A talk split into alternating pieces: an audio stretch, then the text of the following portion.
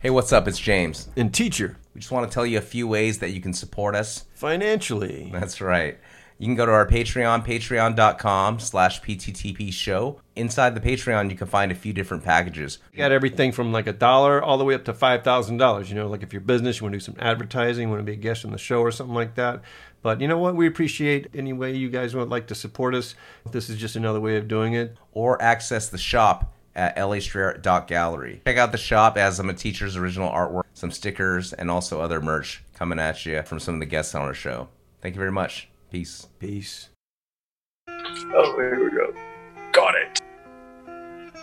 You're listening to Paint the Town podcast with your hosts. LA Street Art Gallery resident artist, teacher, and founder of LA Street Art Gallery, James Shen of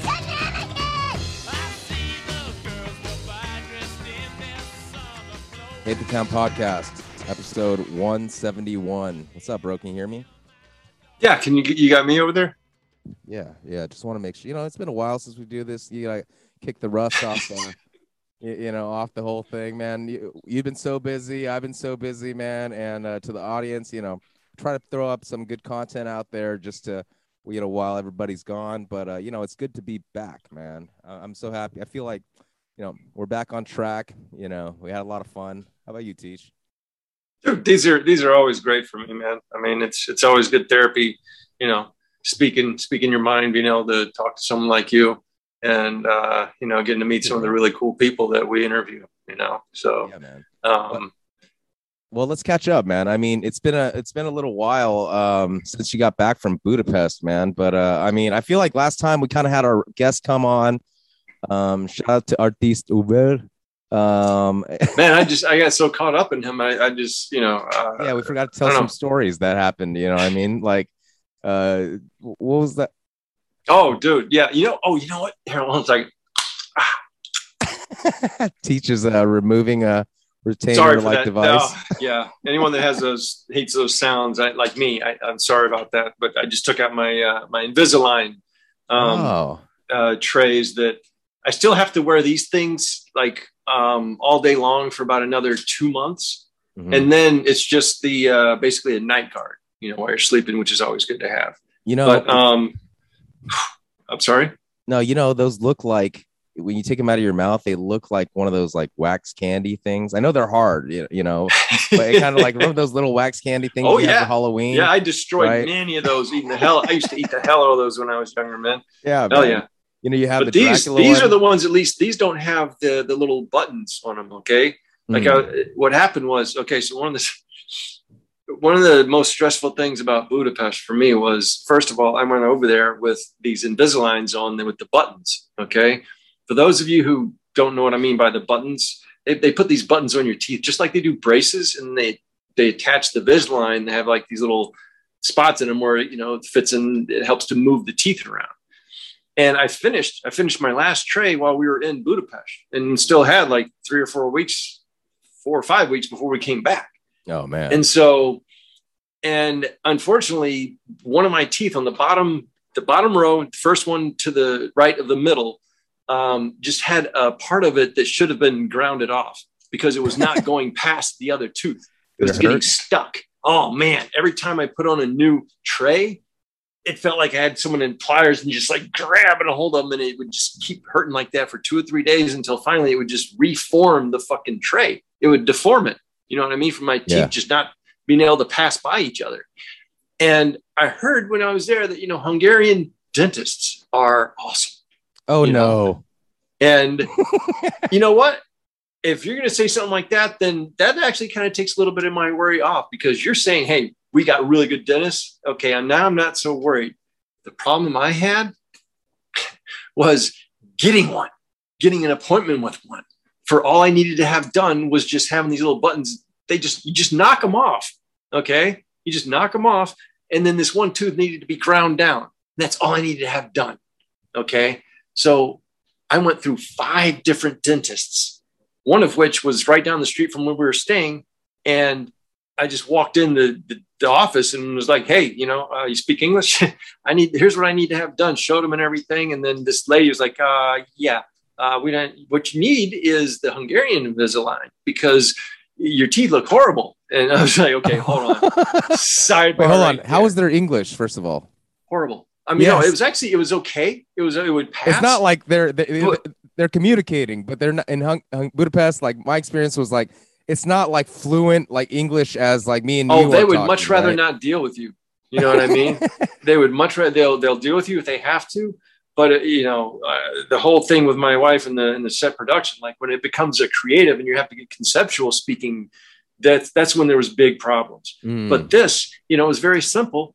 It's just that she wanted to sell me on the Hungarian Invisalign because they're so much better. And let me just tell you, you don't get my business by telling me my teeth look terrible. Okay. Because I was like, you know, you should have seen them before I had the Invisalign on. And I, wait a second, am I already defending myself? Fuck your you. teeth look great, man. I don't But she said she had a friend that, that did it, that, that, that would actually do that. And so she gave me her number and I called that lady and and then the lady never called me back. And at that point, dude, I was I was starting to go a little crazy because for me, I like to keep my teeth nice and clean. And the the thing that drove me crazy about those fucking buttons is you could brush and floss and, and it would still feel like you got shit or oysters all over your teeth. You know what I mean? That's what it felt like to me. It's oysters on my teeth, little tiny oysters, and no matter how much I scrubbed or whatever. So I finally just went a little bit crazy and decided to do it myself. Oh my god, Um, man.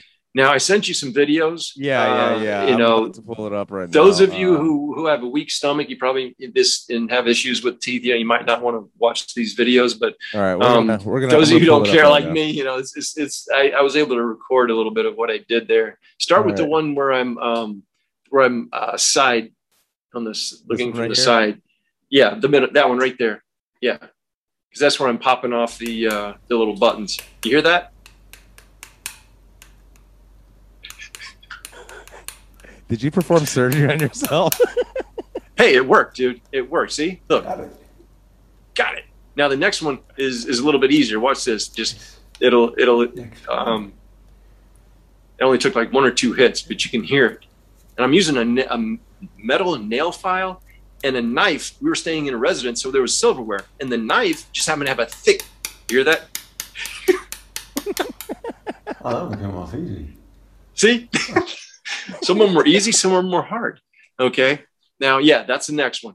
Um, Okay. So then I took the, the the nail file and I used it to file down that tooth that would. You see now, if you look, if you look, you see the one that it's on right there. See how it goes behind that other one? See, you can see that's a great angle. I did good on the the camera work there. Now, if you can hear that, too, man. yeah. when I showed it to my dentist, he was just like flinching and like going, going "Ugh!" but he said I did a great job. He said I did exactly what he would have done, slightly different tools. However, um, the desired He's like, you're gonna put me out of work, man. When people discover. That. No, he that, said he's had people do this before. He said he's had people do this before. Okay, so there's one more. Um, It sounds and like you're one- brushing your teeth, but no, it's not a Yes, bristle. it- it's a metal file, man. okay, Okay, So this is 1,000 sandpaper. Yeah, 1000 grit sandpaper. And this, luckily, because it was still, it was kind of rough from the nail file. You know what I mean? So I just took that and actually finished it, uh, finished it off. So it was nice. It was smoother, a lot smoother. Because I hate having a rough surface around my tongue. Is one of the weird things about me, but it's Perfect. Bro, see, look at that, boom.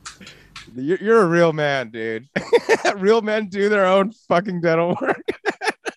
Well, dude, I'm a sculptor. You know what I mean? I'm yeah, a you're an sculptor. artiste, man. You know and what if I I mean? can see what I'm working on, you know, I can adjust the angle and whatever. I you know, they, um, they call it the art of dentistry, right? You know what I mean? So I, I kind of understand. Uh, uh, okay so one one other thing one other way that i feel like uh, budapest just really kicked my ass was when i went to get a haircut.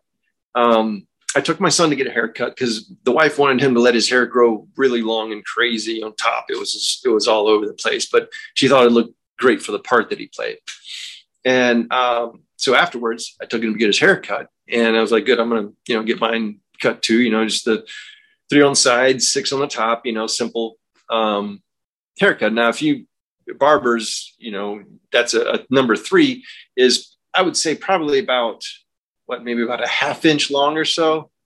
Um, and a number six, it'd probably be about three quarters of an inch, maybe an inch long. Okay. Now, you know, this is what I tell the barber there in Budapest, you know, and he's like, okay, you want uh, enough here to go to one side or other? I'm like, you know, no, that's all he asked me. He didn't say, you know, uh, that's pretty short. Uh, you know, it's you're American. You know what your size difference might be slightly different. You know, uh, but you know what? The more I think about it, it's like, why? Why would he have asked that? He, I sounded pretty fucking sure what I was talking about. And so he starts going to town. You know, first he starts with the sides. You know, and then he goes across the top.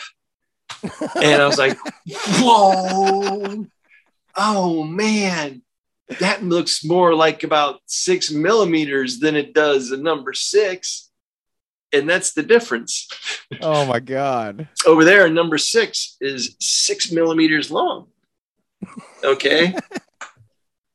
yeah, you're talking about the six clip, the one that you go over the top that you have a lot on top, basically, yes. right? Oh, okay.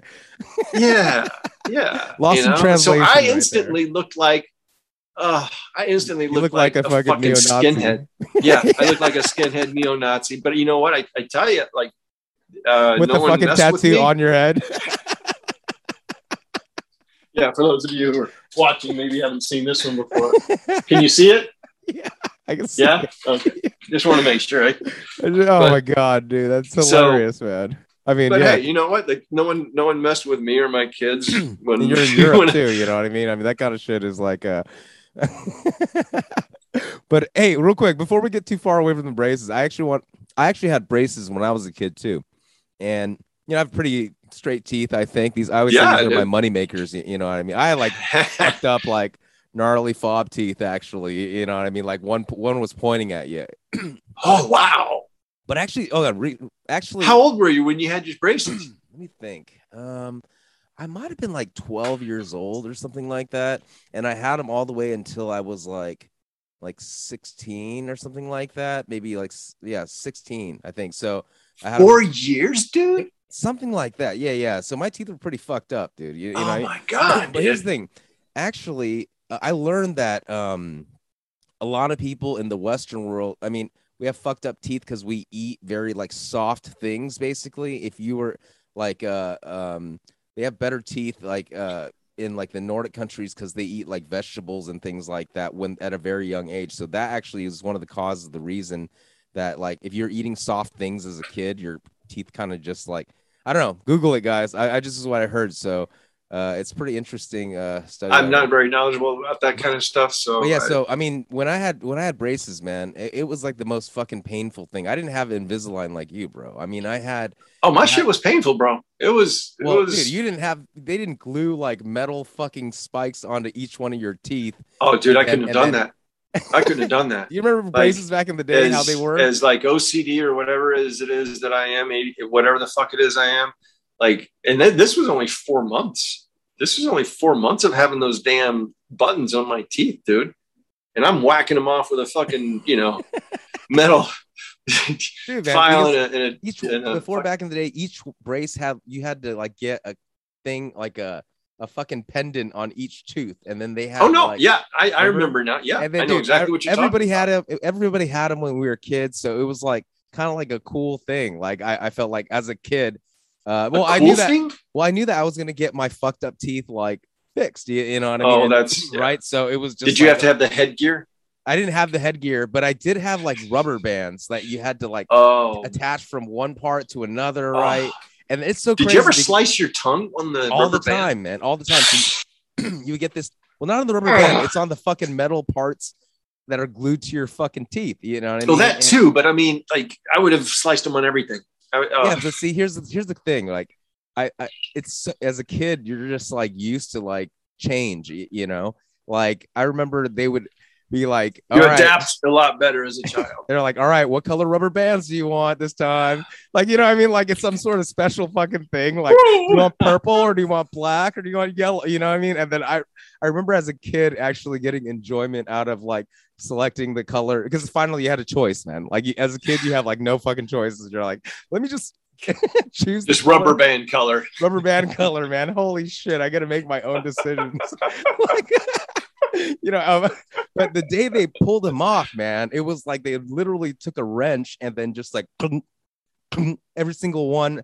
You know, I mean, I just felt this like freedom, man. It was so like, you know, I mean, I'm like, oh, I'm like a I'm like, because I had him on when I was kind of like a kid still, and then when I was like a teenager, this was like my fucking coming out party, man. The day that I could fucking take off my braces, you know. What I mean, it's like, my, jeez, dude. After four fucking Yeah. years, But, holy but here's the thing, though. Many shredded tongues, shredded lip. I yeah, mean, there's like this uh gum gummy like gel or whatever wax that you put on over it, so you know. If oh yeah, I remember. I was, I'd seen that before when I was, yeah. But here's the thing: I also used to feel like chicks with braces when I was a teenager was kind of hot for some reason. Like you, you know, I mean, I distinctly remember thinking that. I don't know if you you ever felt that way, but I mean that, that was No. You No, know? I always thought as a like a, a a problem stage, like a or like a, a a possibility to harm me, like if I'm kissing them or that, if- that was that was a, a fearful thing. I was like, if I had braces and this chick has braces, and if we're making out, they might get stuck together. Get Like maybe it was like together. the, the danger of it that attracted me. Well, that I understand. Yeah, I can understand that. Yeah, yeah, okay. Hey, so- cactus mouth, come here. Let's cactus ourselves together. But- getting haircuts in other countries always sucks, man. Like it always sucks, man. Like one time I uh you know, I was in Shanghai and I was getting a haircut and you know, if you if you look at Asians from Asia and Asians here, Asian Americans, we have very different style of haircuts, man. Like Yes. you, you know Yes. I mean, right?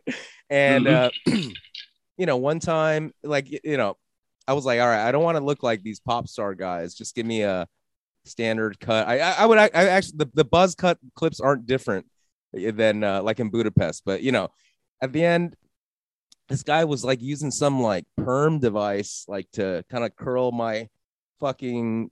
I don't have very long hair, like you, you know what I mean. Oh, And okay. Like I had to stop him, man. I'm like, oh, bro, what are you doing, dude? Like, I've never ever curling had your hair. I've never ever had anybody try to like do any of that kind of stuff to my hair. My haircuts are like 15 minutes max, right? You know, you sit down, you know, yeah, me too. that's it, right? So Yes. maybe they're just trying to fuck with you because you're in a different. They know that you're a foreigner. You, you know what I mean? And they're like, you know what? This guy looks like he needs a perm. Like if I didn't stop him, I'd be like, walk out of there with a Jerry curl. You, you know what I mean? Oh Like, my god, dude. yeah, man. I mean, it- it- I'm glad you're back, bro. You, you know, I'm, I'm glad you're back. We're Oh, the other thing is the, the the glasses. My other glasses, um, Hey, you they, look they, different they were man. just so beat. They were so beat up. Like here they are. Um, and uh, you know, I mean, look at the check out the difference here. Okay. Actually, look, I think I look older with these on. What do you think? Let me see. Let me see the other one again. I'm just so used to these ones because you've had them for so long. I know, long, right? right? Yeah. I mean, you know, it's about the. It, it, they're about the same because you used to have. I'm just. I look old either way. Fuck you. My bad. My bad. You look way younger Yeah, You look 10 I'm years kidding, younger. bro. in these, I these don't give a glasses. shit. You know, I don't give a shit. But no, the You're starting to problem look like your pops, though. You're starting to look like your your pops with uh with with these glasses a little bit more, right? It's because you I'm did. okay with that. Um, you know, they were just getting cracks along here, um, and then the the scratches on the on the lenses were so bad. Um, I'm okay. I, I was okay for a while because I got, dude, I got floaters. You know, from like the sun burning into my pupils and iris from not wearing sunglasses enough, being out in the sun, either playing Oh, volleyball or, or fishing when I was younger. Mm. Um, but um, so yeah, if I have like a clear wall, white wall, and I look at it, there's like all kinds of dots and smears and whatever. And so with these on top of that, it just got to where I was like, okay, this is this is a bit too much, you know. So um, But, you know, these actually had before these. I just went back to them, and they're nice and clear, and and well, it's post. that's good to know because like if it, if, it, if they were blurry, they'd be like, shit, I need some worse glasses, but they're good, still nice and focused and everything. So they haven't gotten worse in the last six years. That's good. That's good, man. That's good. My uh, but but yeah, man. I I mean, you are starting to look like your pops, man. And uh, you did go back and visit recently, right? Yeah, yeah, dude. Um, How was that? that he's that dude is has such a routine like um even after he dies, his body's going to keep doing the same thing every day. like he gets up, has his morning walk, and then he has his you know breakfast, and then um, yeah, there we are. He he he saw this dog that I had made in this uh, you know kind of a copper color, and it matches the the roof the roof that he just got on his house. That's why I'm pointing it. I'm pointing at the roof, not at his head. Um, and uh, it, it actually matches the the color of his roof. Nice, so nice. He, he um, like that one, huh? he doesn't ask for anything these days. You know what I mean? Like, uh, Well, it'll fuck up the routine, man. Like, one of the one of the few things that he had ever asked for. So that's what I gave him for his birthday. And then he was like, "I, I, I asked for this." I'm like, "Yeah, yeah, I did. Yeah, you did." but that's you know, his mind is just slowly getting, you know, the memory is getting worse and worse. Um, yeah, we went out and hit a couple of spots. Uh, my dad. Uh, that's right there next to the old Destin Elementary School where I went to school, uh, elementary school from like fourth grade to sixth grade. nice, man. Nice. It's it's basically still the same. Do you feel that way when you go back? No. Oh my God. No, dude. That how that that um school has just uh I would say quadrupled in size of the building as well as the land. Oh, okay. New football field, all these other baseball field and stuff. The playground goes on forever. The building expanded. Um, yeah, when I was there, it was a it was a little bitty school. Um, That's cool, man. Um, dude. Oh, I also saw this video of uh taking the kids out to skate, man. How cool is that, man? Yeah, dude. Um, they they're doing pretty damn good. Um, like you know, three months ago is when they first started. This is in Um, Budapest, right? Nice. yeah, in Budapest. Uh, and uh, this is actually at Pedlo. Um, one of those guys, I think, put a comment on the guest it was, and was like, "Yep, that's if you know uh, if you've been to Pedlo before, that's that's it." Um, Okay. It's interesting, man. If you just take a look at it, it's like it could be like anywhere in America, man. Like you know, I mean, like just at the skate park, right? And you know, I mean, it looks pretty. Sick. There's palm trees in the background, right?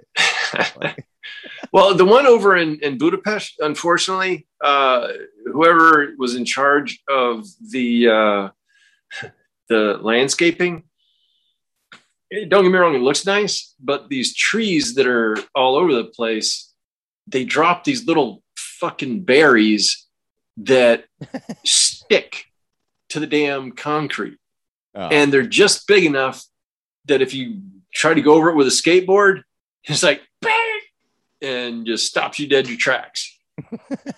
yeah. But- Skater's worst nightmare, man.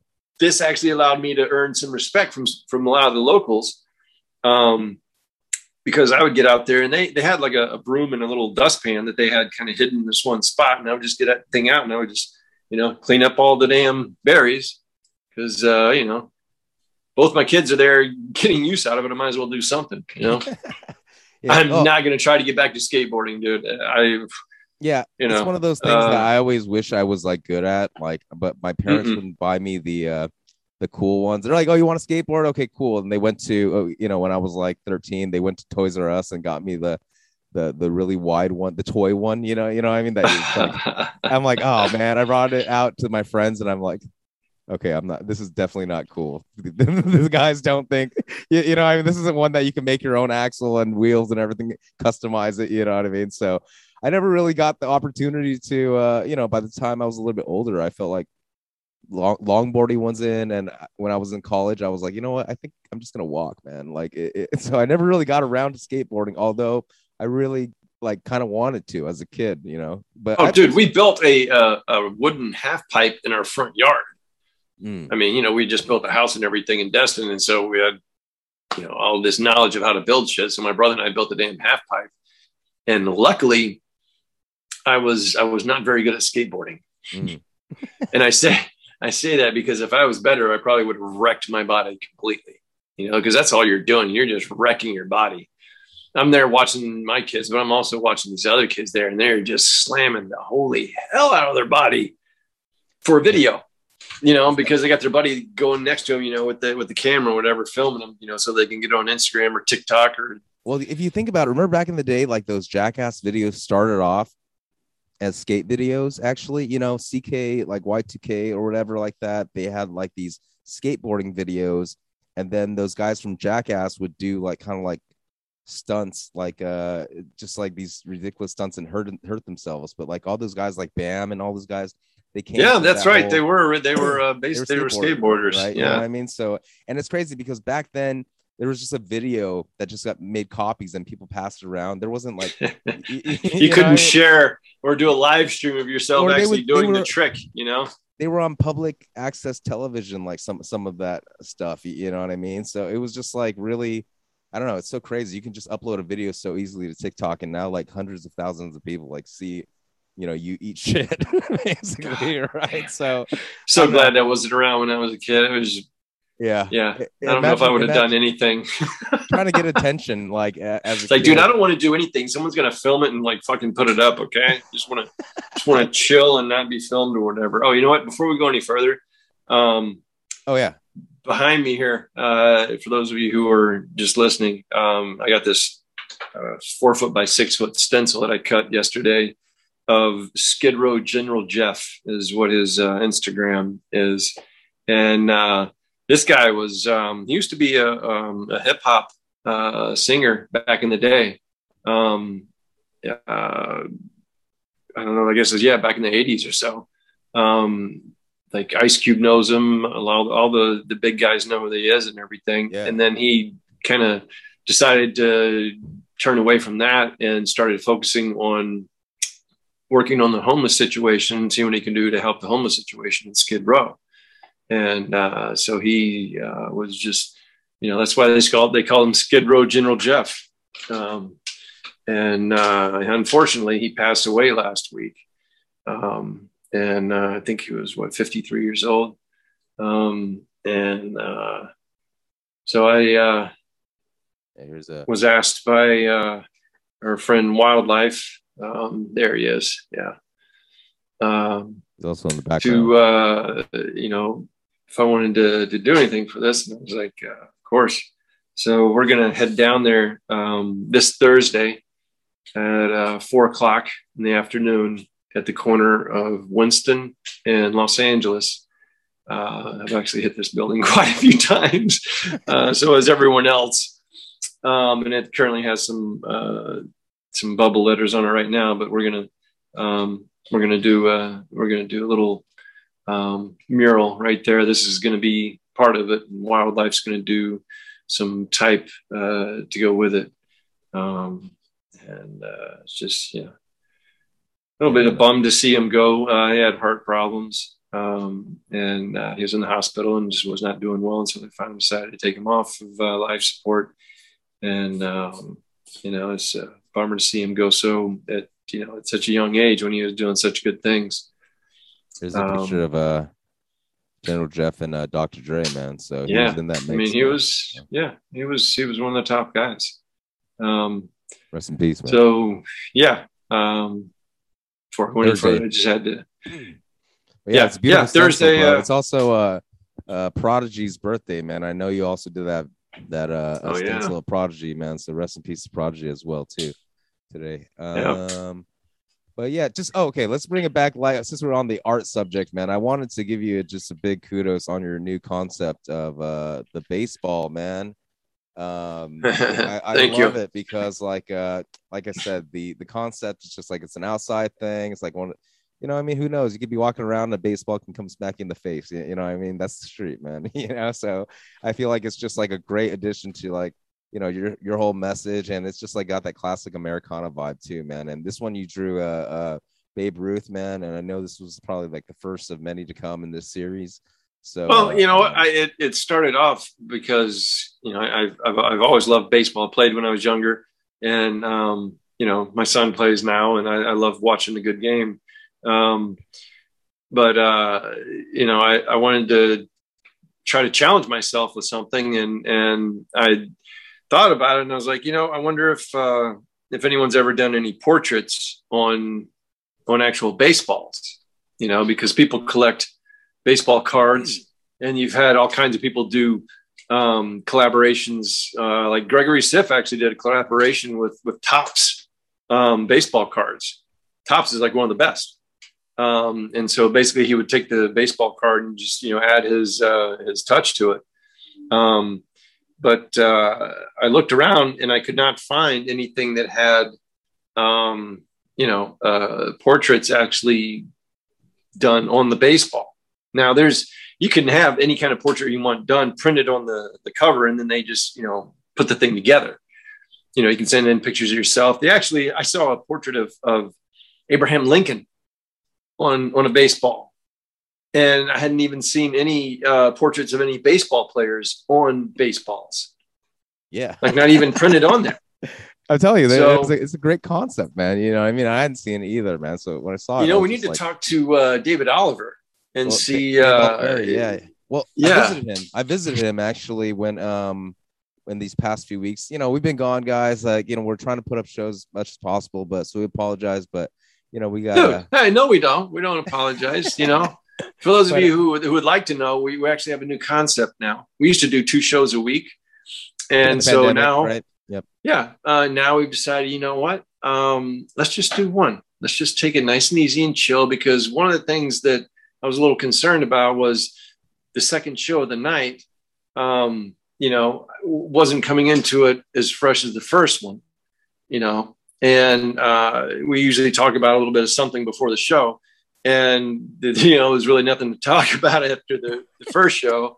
So I just like make up some shit or whatever. And it's like okay that that was actually a, a, a one of these little bit little things that kind of bothered me you know a silly stupid silly little thing that kind of bothered me. But you know on top of that it uh it kind of allows us not to um you know it, it just give more attention and more focus to to one artist you know what i mean also and not have to worry up. about the different time slots or if we have the right one on the right time slot whatever it's Yeah, Yeah, and also just to catch up with each other, man. Sometimes, I mean, yeah, we did catch up a little bit, but I just feel like it's like now we're we're we're just trying to have a little bit more hangout before the the artist comes on, or you know, just so it's a little bit more chill. And I think the length of the content, we're still gonna have like two hours or so. But anyways, going back to uh, visiting Dave Oliveri, man, who uh, if you haven't checked out his episode, it was uh, uh real cool because I started learning about the world of you know baseball cards and like just like sports cards collecting and you know all that like PSA graded and all that kind of uh information. So he actually opened up his own store in like an actual fucking store with a storefront in Georgia, like you know, right? So he, he actually has his own store now called Dave Sports Cards, um, and uh, it was great. He had like a big opening day, and then I think you know they just sold a bunch of inventory, and you know Dave grades them is able to grade them himself too. So it's just uh, it's people were kids were just going in there and then like opening up packs of cards and i just really understood like the culture of like you know how much happiness it brings to people right so um but uh it was cool. First of all i hadn't been to georgia and explored georgia. Whenever i went to georgia it was kind of just like all right let me just stay downtown. I'll go to olympic park. I'm only here for a day. Like i went to the coke museum before right? You get to try all the different flavors. Coca-cola. Yes coca-cola. A lot of the a lot of the museums are closed right now because uh, uh of covid still you know but um but anyways this time i actually just went to visit um i spent the first night in downtown proper atlanta right? And i went to a hip-hop club and it was super cool man. I just wanted atlanta's like the one of the meccas for like just hip-hop in general right? Um oh man they got a lot of music clubs. Yeah so i mean it was cool. Like went to a lot of the downtown clubs. I can't remember the the the name of the club that i went to but um you know i always just want to check out what the dj spinning and stuff like that right? Just so- so i can familiarize myself with the, the local scene and uh, you know spent a good night i definitely was the uh, only uh, asian person in the entire club you know I mean? but uh, and that's okay yeah, That's but- fine it, it was just the it didn't really uh, click for me until I went to go visit area of Roswell, which Dave's shop is in. That the next day, it was all white people, man. It was so segregated that it was just like it, it was just like the first night I couldn't find a single white person. The next next day, everybody was white. You, you know, I mean, it's like the segregation I thought in Los Angeles was bad, but it's like no, man. It's like I mean, as an Asian person, I'm walking around, I have no skin in the game. You know, you know what I mean? But I'm just very, very noticing this. Like, whoa, this is like crazy, man. So uh, you know, well dude like- I, I lived there for about a year uh, back in 1997 in Atlanta. um, yeah oh, I lived in okay. Buckhead, Uh, Oh, actually, yeah, yeah, yeah, Buckhead that- that- Crossing apartments. Yeah, yeah, that's where that's where uh, I stayed actually when I was in downtown proper, basically. You, you know, what I mean, Buckhead. It's like a swanky, nice area. Um, Oh, yeah. kind of looks like L.A. actually. If, if you, Hip hip area with hip Yeah, that- clubs and like- stuff like that's that. That's like my style of place, man. Like you know, what I mean, of, of like where I could stay at, man. Like you know, Dude, I was I was a scout in the model search in Model Search America during that time. I was living like a freaking king. It was crazy. We figured out with as much money as we spent on the apartment we stayed in, and as much time as we were actually in town. Because that year I was on the road 315 days. yeah, I was on the road 315 days. We could have stayed at the Waldorf Astoria uh, penthouse suite every day that we were actually in Atlanta and spent less money than we would have on the apartment we were staying in. Oh my god, dude! So you just you're just. Uh, But I got yeah. I, I know Atlanta pretty well. I Okay, so volleyball okay, there, you- and so yeah. Okay, so um, dude, so you know, my thing was I was like, you know, I'm gonna do some local stuff this time. You know, every single time I just do some tourist stuff. Like I'm just like, dude, and uh, so I just hung out, ate some amazing food. But I wanted to uh, also visit this one spot because nobody ever fucking talks about this spot, and uh, they should talk about it because it's like quite an interesting piece of history. So um, I went to Stone Mountain. Have you ever heard of Stone Mountain? Oh yeah, Right, I've been to so- Stone Mountain before. Actually, Yeah, climbed it and saw the laser show they show on the side of it. Oh, okay. So I didn't see the laser show because I had to go to Dave's opening, right? But the crazy thing is that uh, you know, I've been there so many times and nobody advertises Stone Mountain because it's like what it is is it's the biggest rock formation, like I don't know, in North America or something. Just one solid piece of rock. and then you know, you can do, you can like do a, a just yeah, let's say I mean you, you can do a hike on the other side of it. and yeah, that's what I did. Went all the way to the top. I wa- it's I, it's I not that big. I mean, it's not like a you know massive walk or anything. It's I mean, it's it's a pretty good walk, man. It's it's like a, it's like a pretty good angle. Like you know, when I I was I was a lot younger, so maybe it's. I mean, yeah, I, I wasn't do I wasn't, anything like, at that time. I wasn't like super dead, but uh, you, you know, I, I didn't realize like actually I thought we had to just walk to go see this uh this uh, carving. And then by the time I had already walked, like, and I realized I'm like, oh shit, I'm walking up the other side. It was too late to walk back down and look at it from there. So I walked all the way to the I walked all the way to the top and I took the little like uh buggy car, the tram car all the way down. And then on the other side, there's a carving of like Robert E. Lee and his fucking army, man. So it's like quite controversial, man. And oh like- yeah, they, it's it's actually like an amazing piece of like carving, actually, right? yeah. But, no, uh, it's it's a um, yeah. I mean, execution level is is top of the line. I mean, especially on the side of a fucking rock. You know what I mean? Not even a mountain, a rock. Exactly, Like, man. don't And fuck Let up. me see when this was.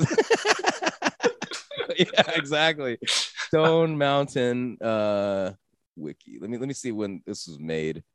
Um. Okay, let's see here. Hmm. What year?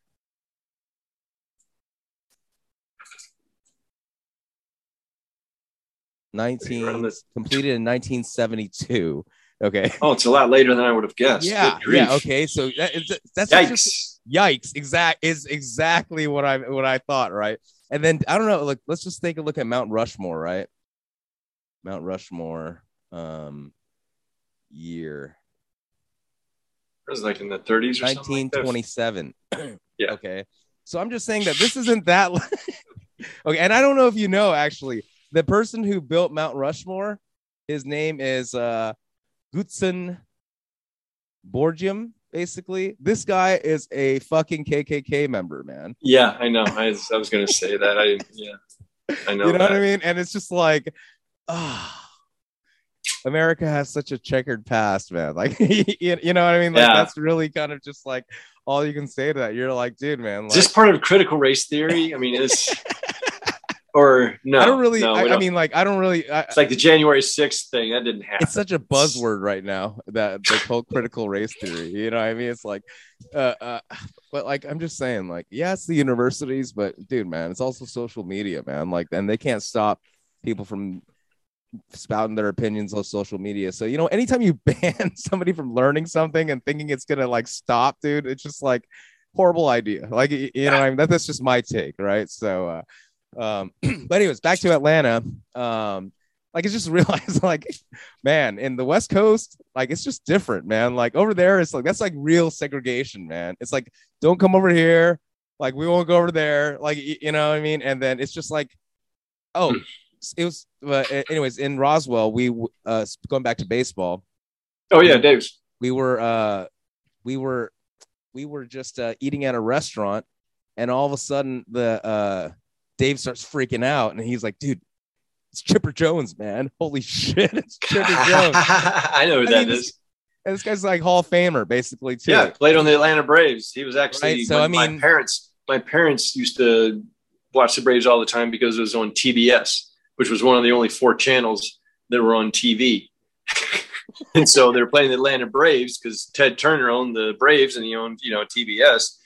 And so we became Braves fans. Actually went and saw them in person a couple of times. Sorry, you were saying? no i mean i love baseball man and that's awesome that's exactly what i mean it's just like there's not much to do out there i mean for christ's sake i'm going to a fucking mountain to look at a robert e lee carving dude like you know what i mean like there's just not much to do man It looks And- cool. And they, were you there at night when they did the laser show on it? No, I, I couldn't I couldn't stay for the laser show, but I thought it's kind of funny that they're doing a laser show like on the mountain in front of Robert Easley. Like to me, that's just like uh, I like remember seeing it. and It actually looked really cool. If you don't, if you didn't know the, you know, the whole story behind all the participants, but who it was, but it actually looked cool. The, the laser show did look Just Pull cool. it up right here, and then um, the thing Guys is, on horses, you know, like riding along.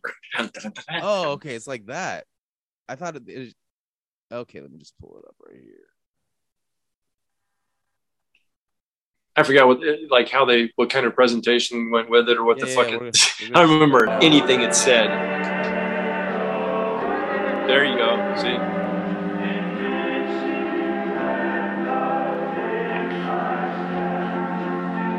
So it's just the uh, like lasers some- basically outlining the statue, or the I'm While sorry, they, while they the sing um, Christian hymns. that that would be a bas relief. Uh, actually, Oh, is what that is. above, That kind of sculpture. I don't know. It's just like it seems like it's some like Confederate sympathizer shit, dude. I'm, I'm just, you know what I mean? Like, It is. yeah, yeah, right. So Robert I E. mean, Lee, dude. I mean, you know, that was the South, and they wanted slavery, and uh, that was one of the things they were fighting about. Oh, dude, Yeah, check man. this out. You're talking Oh, about Davey on nice. the better and everything. Nice. Um. I have some gonna- cars that Dave gave you too. Oh yeah. Yeah, yeah, yeah. But oh, Okay. yeah, yeah. Uh, Uh, no, no, no, no, no. I'm not gonna open this. you're gonna save it. Yeah, I'm just gonna leave them like this Nice. for like years, yeah, maybe even yeah. decades. Exactly. Just this one pack. Okay. I was thinking about buying uh UFC 2009 rookie pack, and here's the thing: because you can actually buy it off eBay, the rookie pack from 2009. Right now, it's worth three hundred dollars. okay.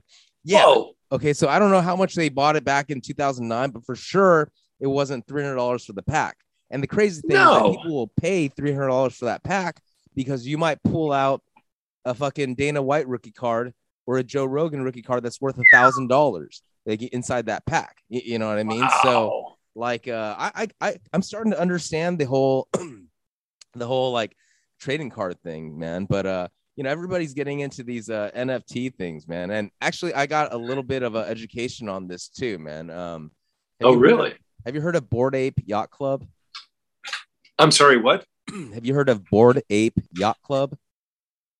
No. Board ape. Yacht Club. so obviously you haven't heard of it. so No, I'm still is- trying to figure out what the fuck you're saying. Board? Like, as in your board? Yeah, You're- like Bored Ape Yacht Club. Okay. Oh, yeah. So basically, the if you've seen been watching on the internet, there's these monkeys that have been popping around. Okay. So what what happened is that there's only a thousand of these like tokens. Okay, that are uh, basically memberships to the Bored Ape Yacht Club. Now, each one of these tokens comes along with a monkey, basically. Okay. okay. Each one of these. So everybody has one assigned token okay and then there's only like a thousand of them or something like that and then so now for some reason a lot of celebrities just jumped on them they thought this art think of an art piece when there's it's like you made a print and then it's like a thousand one of a thousand basically. And why this is like kind of like special is the utilities they call it utilities the perks that come along with being an owner of this nft okay? Oh, so since there's a the ledger of who uh, you know snoop dogg owns like a bunch of these board yacht clubs like a bunch of celebrities own like a, a, a lot of these basically i think uh, our buddy avery andon owns one actually okay of course. yeah, yeah, you know that, that guy. That guy's the money man, dude. He knows exactly what to do. I'm sure there's some of of you know uh, of Alec. Uh, no, it doesn't work like that. It doesn't. It's not like it's this guy. It's no. They're they. I mean, you can say it's him, but it's because you've owned it. You, you know what I mean? So be, being like a uh, member of this Bored Ape Yacht Club, they give you like clothing and there's special events that you go to. Now, But all of a everything sudden- is board ape yacht. Yeah, basically. Right. You know, now it's a exclusive club that people who have clout they want to like get inside this club because the people actually inside this club meet together. And it's like some like Illuminati meeting almost. Oh Like, my you- you- You know what I mean? So The is- special club. you know what, man? The special club is the fucking Paint the Town podcast club, man. We have the same exact shit, dude. Okay, and we're not gonna, you you know, you know what I mean. We have cool artists, man, and then like you know, you can also be, you know, a patron of this show by joining Patreon, man. And you're, it's going to a good cause of going back into events that we do, man. So I just want to plug our Patreon real quick, man. But um, but yeah, man, I just got a little started learning a little bit about that and it's really all about the perks, man. It's all about the perks. I think it uh, that kind of like draw people to these NFTs because everybody wants to be an exclusive club, right? It's like a country club. Like now, it's Well, like dude, that's, it's an ingenious idea. You know, what I mean, yeah, man. Um, we'll you're do it, man. investing in something, and you're getting to be a part of a you know cool club. Yeah.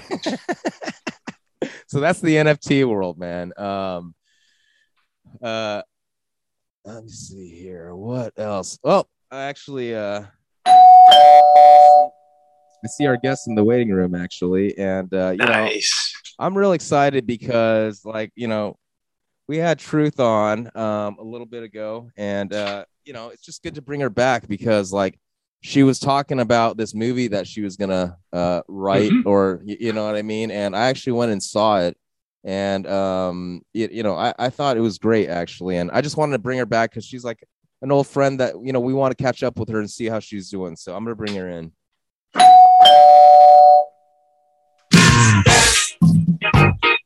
Put on your red shoes and dance the blues. Dance, dance to the song they're playing on the radio.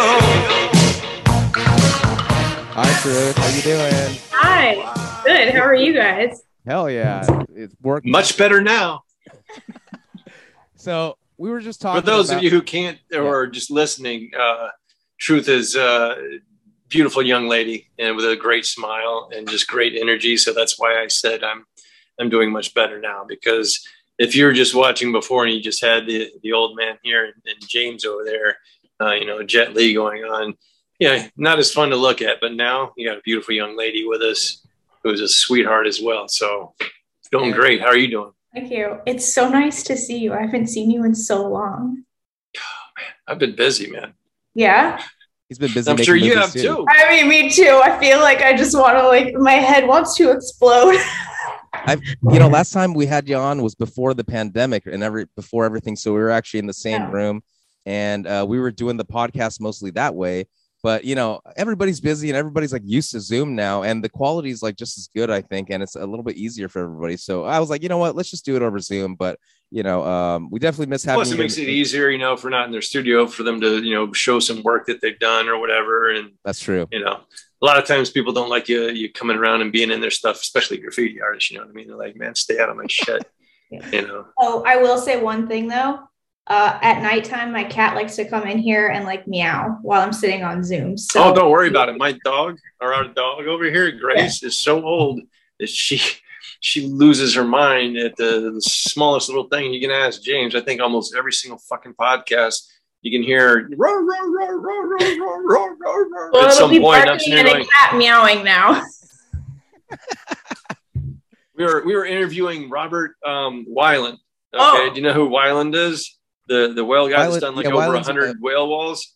Um, we were interviewing right in the middle of interviewing him, and then just Gracie was just going off, "Rah, rah, rah, rah, rah," and I just keep thinking, okay, she's gonna any second she'll stop, any, and it just was one of those where it was like an elongated one. I'm just sitting there going, God, please let the dog stop. Just my God. This is some yeah, so wild that's stuff. if you're Oh, looking at your screen, that's um, he's a legend. I mean, this guy is amazing, and plus he's doing all kinds of all around the uh, world. So- programs f- to you know to help the sea out and, and whales and stuff. So, um, but enough about him. Um, I saw your uh, your little uh, movie that Oh. you, you sent me the link for, and um, I love the story. The story is a great story. I love how you did like the little the the way you presented it in the media. You know, like Wait, hold up, like hold up, hold spraying being. Should we should we play the trailer just for Yeah, everybody? let's play the first? trailer. Yeah, let's play the trailer Yeah. because I feel like everybody will be um all right, here we go. Booth's like he was going to say something. Thank you. You look Why, thank you. Beth, she's like this amazing artist. So you're together or No, no, not at all. you just have a thing? Calling me Nugget and stop bringing me to parties where I don't know anybody besides Yeah, you. but maybe that's the problem. You don't know anyone besides me, Beth. You have to meet people. Why does it matter what I think? What am I to you? Yeah.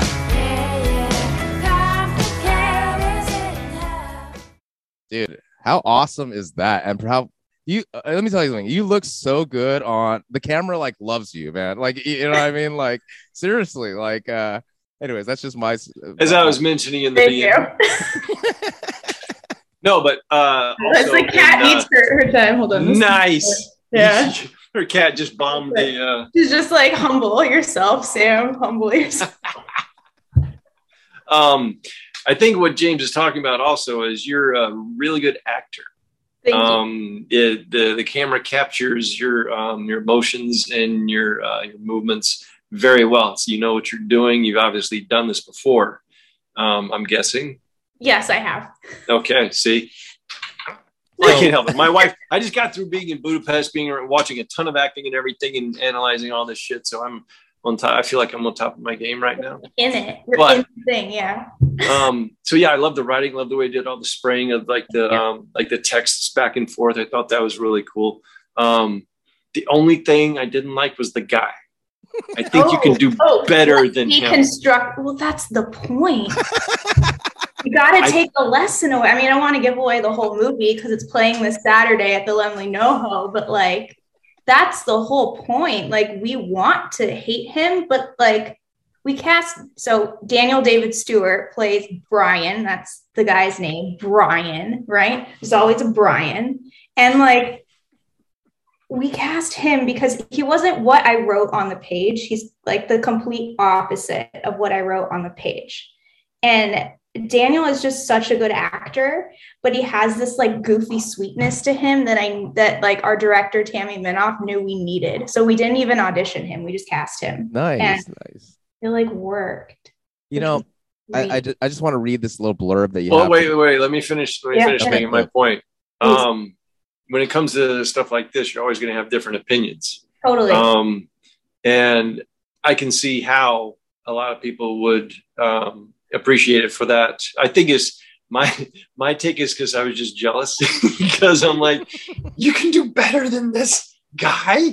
Your your I acting I mean, job. Keith, you and I have You're- had conversations in your truck when we're putting up art about dudes, and you're like, "Why are you doing this to yourself? Why are you doing No, this okay. to yourself?" When it comes to acting, you are a uh, much better actor than he is. oh wow, oh my That's god, fired. Wow. Thank you for saying that. We won't tell Daniel you said that, but uh, No, I hope you're not listening, Daniel. But you're He's he's, good. I'm sure he's, He's- good for fantastic certain roles actor. stuff. But um, I can see this being even better than it is with uh, a different um, a different type, you know, a different type person there um, that maybe uh, draws you in a little bit more um, into liking him. Before you start not liking him. Mm, You know what I mean? I see what you. I thought you were. I thought you meant like Beth. He's too good for you, Beth. you know what I mean? Like No. that's why I was cracking up. basically. That's what I Because thought too. I totally. I felt understand like, that, yeah, but no, I mean- that's not what I meant. I mean, to be honest, I felt like um, when, when I saw the movie, I went with uh, our, my dude Cyrus, who uh, you know, uh, shout out to Cyrus. We had a great Cyrus time. the clown. I was so funny happy to see you both there. That was a crazy night. I'm so glad you were. we just both wanted to sneak in real quick because I had gotten back early from uh, uh, Europe, and I was like, dude, I was gonna go to this show um, if I wanted, to, if it was here, and now that I'm here, we should just go, man. So he's like, I'll go with you. So, um, dude, When it was, that? actually- What what night was that? Uh, It was, it was it was like a month ago or so. Hold on, let me pull out my calendar. What? She's that busy. She's like, Huh? um, I don't know. definitely- You know, I it's don't kind even of know. No, October was blends in, the it craziest month of my life. I think I was gone for half of it, and then like we were in three festivals in LA at the same time that weekend. Okay, that was Saturday, October second. oh wow. Yeah. short block too. So, So, yeah. so yeah, no, it's cool because I'd never really been to like a mus I mean, uh, film festival or just understood anything of that nature. You know what I mean? So, um, you know, I expected. I was like, oh man, there's four films. It's gonna be like four hours. Like, you know, at first I was, I just didn't understand. Like, you know, but now I, I realize I'm like, oh, whenever you see one of those little like birdie wing kind of like fig branch things like that's just like a showing of the uh movie and it's like hey i participated in this in this uh Oh, do you mean like how I keep making those posts with the little? Um, yeah yeah i, I always mhm. Those are called laurels. laurels so, okay yeah. i'm glad we found the word for it yeah but Yeah. you know the the when the movie comes out in, in theaters by that time sometimes you see them like flash like 20 laurels and it's because it's kind of like been in the film festival circuit for like a while before it's actually like kind of like being distributed into the public right so uh, it just gave me a better understanding of the like the distribution channels of like um, movies and things like that too you know so um but but yeah like i said i, I felt like How has the reception of it been? really good. Really good. Like listen watching it with an audience is insane because everybody always laughs on the slaps the slaps. They get the biggest laughs which is hilarious because i didn't write it to be funny. Um but it's like i don't know it always laughs uh it's been really good we won the audience award at dallas at the topaz film festival in dallas which was awesome and then we got Nice. best of best in arizona which was also really cool so it's doing really well. Yeah. That's awesome. Thank I- you. I felt Yeah. like it was so cool because like we had spoke to you on uh, the podcast before and you were kind of coming up with concepts and thinking of like what to write and you know at the end of the day like you kind of incorporated your whole art aspect into this. I mean uh is this actually i want to ask you like is this like kind of like based on a true story in a sense? Like would, would you say so Oh, for sure. So when we like the actual, it's based on a true event that happened in my life, and it did Oh. happen on Halloween. Which when I Okay, it's it- me. All right, James. It's just Yeah, me. it's Tell him it's okay. Teach, okay, everybody knows it's teach. um, no, like it's it's based on an actual event that happened on a Halloween night. I didn't want to Halloween just it passed, Halloween yeah. night. No, it was Halloween 2015. No, I mean just saying for Oh. it's perfect because I was like watching this again Yeah. and it was like Halloween. I was watching it actually on Halloween day, you know what I mean? I was like I was like, dude, this is so cool. Like I can imagine happening this happening like anywhere America.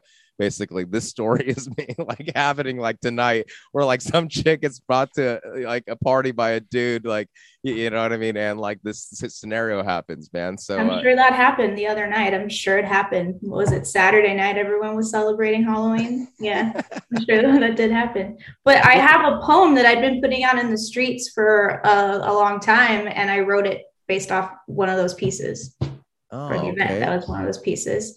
And then the art really came into it because um, my director, Tammy Minoff, and our other producer, David Fickus, they were really like, Sam, you should bring the art into this. Like it was based off a poem. Beth really needs something for herself to like grow as a person, this character, to like fill out the story, to make it a beginning, a middle, and an end. So they really pushed me to bring that in. And I was like, okay, okay, we'll do it. Like, let's do it. We'll do it. And um, it was actually really funny when we went out and painted that. And we were supposed to have more footage of me and Daniel, but we shot this February 2020 and then we went into lockdown. Mm. So then that's when we pivoted to a lot more texting conversations.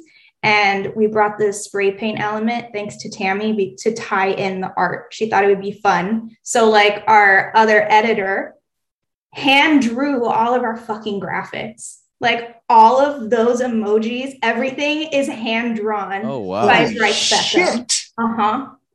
Oh, yeah. I'm sure Wow, he's major real props to that He did a dude. Fabulous job. Holy cool because shit, it was man. like how it came. It was just like the the text pops up and it's just like really, like I said, it's just very modern. You know what I mean? Because it's like how do you express like text messages going through? And I just thought the way that you did it was like really really excellent. And I love that last shot of you when you're spraying like in front and it's kind of like you know the closing scene right and it was i was just like it's just so you and i love that you were able to kind of like put your personality into like this film you, you know and uh, i'm sure it's only one side of you you know i mean but that's why i was i had to ask you i'm like dude this has i felt so real you, you know It, yeah, it was heavily, I mean, it was based on a personal experience. Uh, I scribbled the first draft when I was still working at Rocco Sports Bar and then like put it to the side and we went back and edited it. I mean, I edited, like workshop the whole thing in acting class with Tammy year, like in 2018, the end of 2018. That was kind of like I had been doing, teach, you taught me how to make street art like June of 2018 and then like I was doing this, and then Tammy was watching me do all of the truth stuff and put the art out, and she was like, "Well, let's keep working on this too." And then it just came full circle, and it's a special little movie that I'm like really grateful actually got done. Do you hear my cat? Oh man, yeah. you definitely do hear a cat but hey he's he's happy it got done too you, you know you know what I mean? I think it works. It works beautifully. You know, I, I really like how it's included in there and, and the way it works in. It's great stuff. Thank you. So I mean, do- like, what's ahead. the what's the uh uh like, you know, I'm just very interested in just the whole process. It's okay. It's okay. Oh, don't worry, we're just gonna talk right over it. Um, you know, I'm just interested because as I'm watching Teach, he's been in Budapest with uh, uh his lady making the movie, and um, you know, you're kind of like in this next phase where you're promoting it, basically, right? I mean, like, is this kind of like the standard route of how people go? They make like a short, and then like hopefully it gets turned into something longer, or what's like kind of like uh the plan? I guess uh, you know, you know, I mean, once you have a film completed. I mean, I think it it varies for every person. It's a it's a different journey for every person. Like my friend Tammy, who directed this one, she made a feature film, and this is her first short film, so she went backwards. Oh, You know, but like it worked, and it, we're I'm really grateful because like we didn't have a first time director leading the charge on this. So like I wrote it and acted in it, and also produced. And I was like grateful to have a producing partner and also not a first time director and our cinematographer was great and had worked with Tammy on her feature. So like you could do that. My goal That now helps a lot, man. it oh my god, it so does, especially when you're on a limited amount of time and like everything costs money and then you're on a budget. So What kind of camera do you use? uh an, an ARRI Alexa mini. Oh wow. Yeah, it's nice. Our cinematographer, I have to throw her name out, Chloe Weaver. He's really great. I've gotten really good at like dropping all the names. It's very important. They appreciate that too. You know, it makes all the difference sometimes. Um, I think my goal is to write a feature now. So that's Wow. the that's the next step, and then uh, raise the money for that. Here's your uh, Well, the uh, shout out to There she is. oh yeah, there she is, Chloe Weaver, cinematographer. Very good job, Chloe. Great job. Um, so my my wife, I was just telling James uh, this past weekend I was going to go hang out for the UFC fights, but um, my wife just got a bunch of work dumped on her because um, now that she was able to go to you know Budapest during a, you know uh, pandemic and actually get all the footage that they went there to get, and pretty much within budget and time That's incredible. uh, and they were, you know, they were able to see the dailies. They were very impressed with that. So they're like, okay, um, you know, what else? What else do you have? And of course, she had like a you know, portfolio of different things that uh, she was kind of working on writing. And so now she's working on writing um, not one but two other projects. Wow. Um, one of which could end up being like a mini series for TV um, which is you know that would be great. Uh, and then the other one, uh, another another movie. Um, and then she's got uh, two other possible um, movies coming up as well. Um, so my point is, uh, you know, before you go passing around what you've written, um, you know, let me know and let me uh, get in front of the wife if you'd like, and um, she might be able to, you know, get it going herself by the time, you know, it's done. It just seems like so much work when Yeah. I, I I really admire all Thank you guys like awesome. doing all this film stuff, man. Oh, dude, it is a ton of work. It's My so wife works work. harder than anybody that I know. And you don't even there are there are no regular hours, no schedules, and then you don't get paid for all of the work that you're doing because you're doing it for yourself. And there's just so much to do. And like the, we have the you have the finished product of the movie, but you're still going. You don't know the work and the conversations and the phone calls and the arguments and the ah that got us here. No, that's yeah, so cool. I mean, it- the hardest part of my wife's movie is is done, the filming, but um, you know, the the the, the editing is going to be a motherfucker too. Everyone's going to want to have their say, and uh, that's where it gets kind of sketchy, also. You know, Yeah, I'm sorry, James. What were you going to say? Well, I, I was just saying, just um, I, from a music perspective, I, I, I mean, I understand it too. But in music, you're a lot of times, I mean, uh, there is collaborations, but it's like you kind of have control over a lot of times if you're the producer of the project. You, you know what I mean? And I'm sure it's like that in film, but like you know, when you're doing these big projects that involve so many people and everybody like wants to get their screen time or their angle in, you know, it just like seems like so much work. And like I said, I really admire that. I mean, just talk. I would like to get your both your opinions on you know the most recent current event stuff, man. I mean, like on the film of like a set of like Rust. You, you know what I mean? Like, um, yikes, right? You, you know what I mean? Like something like that happening. I mean, like, um, I don't. It's, what do you guys think? I mean, teach like it's crazy, right? Well, it. Um, I don't understand why you have to have such real items on a fake, you know, place where you're making fake things. You know what I mean? Like, why does the gun have to be real?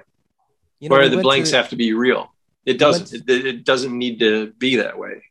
You know what I mean? I think something like this, when something like this happens on this on the, on the set of Rust, should motivate people to change that. You know, like people are wanting to be all, you know, uh, go by cus- the customs of of how film is done. You know, in the old west, you have to have the right sound, or otherwise, it's not gonna. You know what? Is it worth a life? You know, is it worth a fucking human life? We can't have a sound mixer that's talented enough to edit in the sound.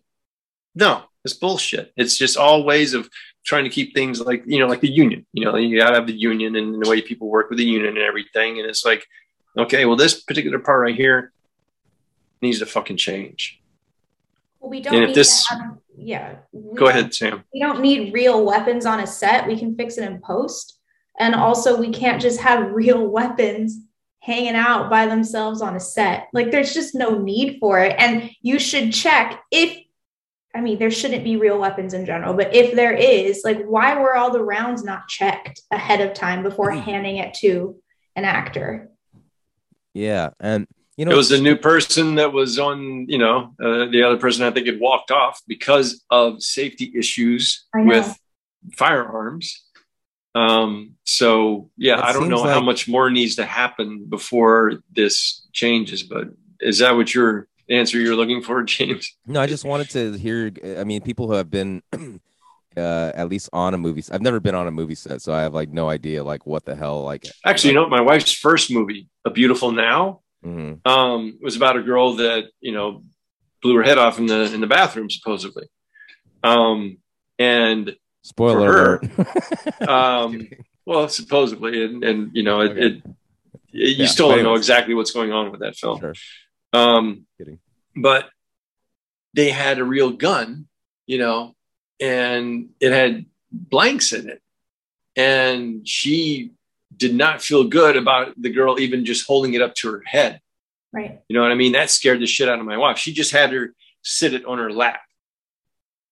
Like that's that was that was enough to scare my wife. Just having an actor there holding the gun, just sitting in her lap. That she was just terrified of that. So I can't imagine, you know, pointing at people and firing it it. seems like I mean, if there were live rounds on there, it seems like somebody was like, "Oh yeah, this is a gun. I'm gonna, uh, you know, it's old school cowboy gun. Let, let me show you how it's used. We'll shoot it off in the desert, but we'll also use it as a prop." It seems like something that type of situation was going on if there was live rounds on there, right? But also, I wanted to bring up, like, you know, when we visited, we did the Lydia Emily uh, interview. Her husband does props for Hollywood, right? And then these huge, like, Mhm. you know, Starship Troopers, kind of like machine guns or whatever. He made them all out of styrofoam, and they're super intricate and they look super cool. You, you know what I mean? And I was just thinking, like, yeah, I mean, you can just have. It's probably more expensive to pay this master to make a fucking revolver that looks like that. You know what I mean? But it's like for the safety of everybody and for the men- mental health of all the people like around. Like, it's just probably better not to have a fucking like you know real gun on a cowboy set, like just in case somebody gets trigger happy. You know. And Yeah. um, it just also means like a lot to me too because like uh Brandon Lee was like also the other person Same that killed, thing. right Yep. You know? Yeah. I mean to be honest like when I wa- go back and watch The Crow it was it was like pretty bad movie in my opinion man like you, you know what I mean but um so you could tell the budget was like super low you, you know I mean the makeup was cool there's some cool cinematography but I mean it seems like it's just like when you have low budget everybody's cutting corners.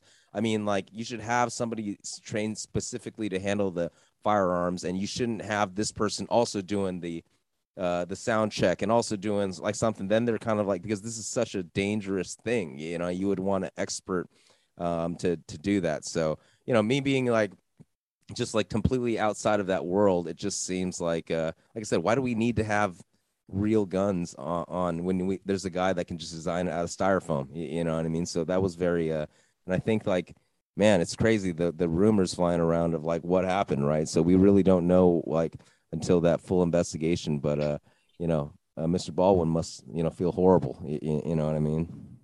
But i don't know anyways I, like well, said, it's it, I would say it's um, you know partially his fault for being a part of it, you mean you know what I uh, mean? the, the, the low budget basically for being a part of that crew, for being a part of that film, for being a part of that production.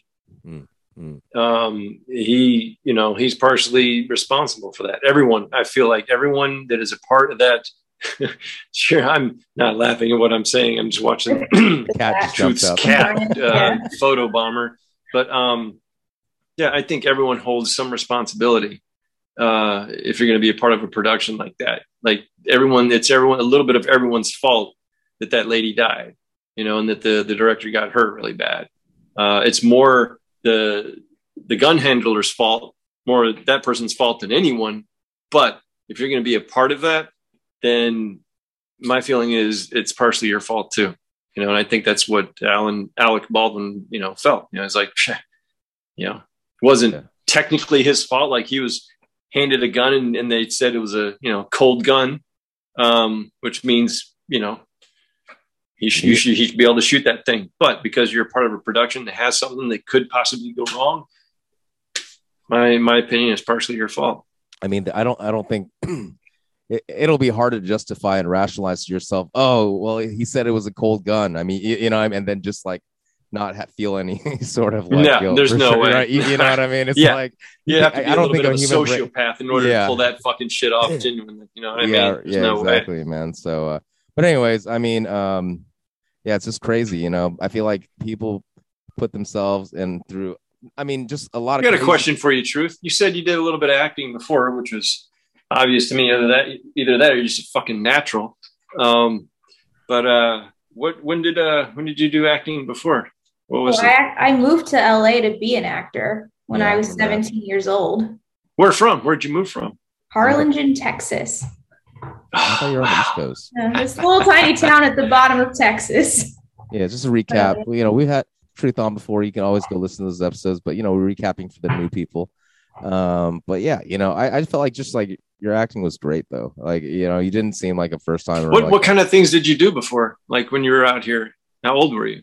Um, well, I started off doing a lot of like student films and then I went to college. And then in the middle of college, I did this. I don't know if you guys like B horror movies, but there's one called Area 407 about these people who like crash a plane and they fall into this like government area and there are monsters that chase them around.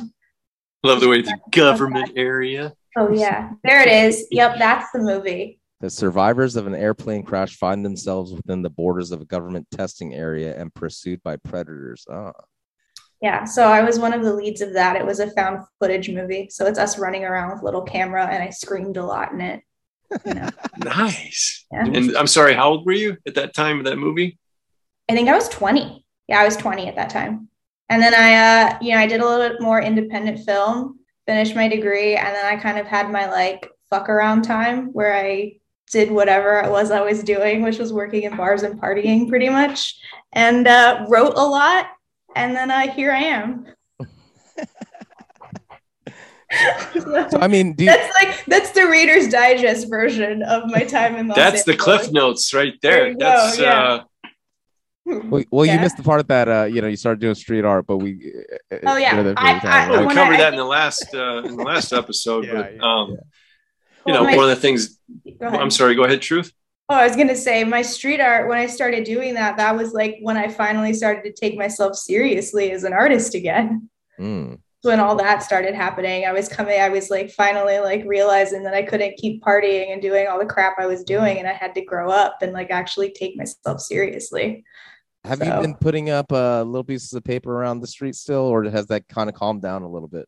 It calmed down a little bit, but I started doing it again a couple weeks ago because I have a whole series that's based off of this movie now. So- Nice. Yeah. So I put up some stickers while I was in uh, Arizona, Dallas, and I did a pit stop in New York. So I put some up around there too. So I need to do LA now. So yeah. I feel like uh, Get you know- on it, girl. I know. I did kind of slow down. There's a lot of stuff happening. Oh, for sure. Dude, that's how you know what? Uh Yeah. some people need to understand that, you know, um you know, artists that are that are very, you know, prolific in the streets, um that that doesn't always go on just year round, you know, 365 and just keep going and going. I mean, Right. you you got to take some time off. You got to have you know a little bit of the artist life, do other Well, things. You know, increase you know increase Party. your palate and everything. Right. Well, that's definitely been a Party, lesson. increase your palate, whatever you want to call it. You know, yeah, yeah, yeah. Some party time. No, that's been a lesson in the last couple of years too. Like not getting frustrated that I can't do everything at the same time and having to understand that like you have seasons of life. So maybe this season you're mm-hmm. going heavy on the street art. Maybe this season you're writing, working on scripts. Like I can't expect myself to do all of it because that's just impossible. Yeah, and Well, it's also it may not be impossible, but you're going to burn yourself out. You know, Well, and why that- do yeah. that? You know, enjoy and try to enjoy as much as you can what you're doing. You know, Well, also you have to be a regular person because that feeds the art. Because I, I didn't, I, I definitely felt like I was at a point where I was just putting up art, putting up art, putting up art, and that's all I was doing, and I wasn't actually like living a life that I could write about. You know, Yeah, yeah, yeah. experience. Yeah. That's- that's true. Absolutely. That's- that's very- that very makes profound. perfect sense right there, man. If all you do is one thing, you know, especially for artists, maybe it works for some artists, but probably very few that they're going to feel, you know, fulfilled from that Mhm. and feeling accomplished. You know, most artists, you know, you got to ebb and flow. You got to try different things and and give yourself time to chill and uh, you know and do not. When I came back from Budapest. I thought I was going to hit the ground running, start posting up all the stuff that I did over there, and just boom, boom, boom. Then jet lag started kicking my ass, and then I was just like, you know what? I just realized I'm like, man, I'm I'm looking at this like uh, not enjoyably. Mhm. You know, like God, I got to get on fucking Instagram and put this fucking post up, and I'm like, you know what? You've been busting ass and stressing out like a motherfucker over in Budapest, and you haven't gotten really good sleep in a long time.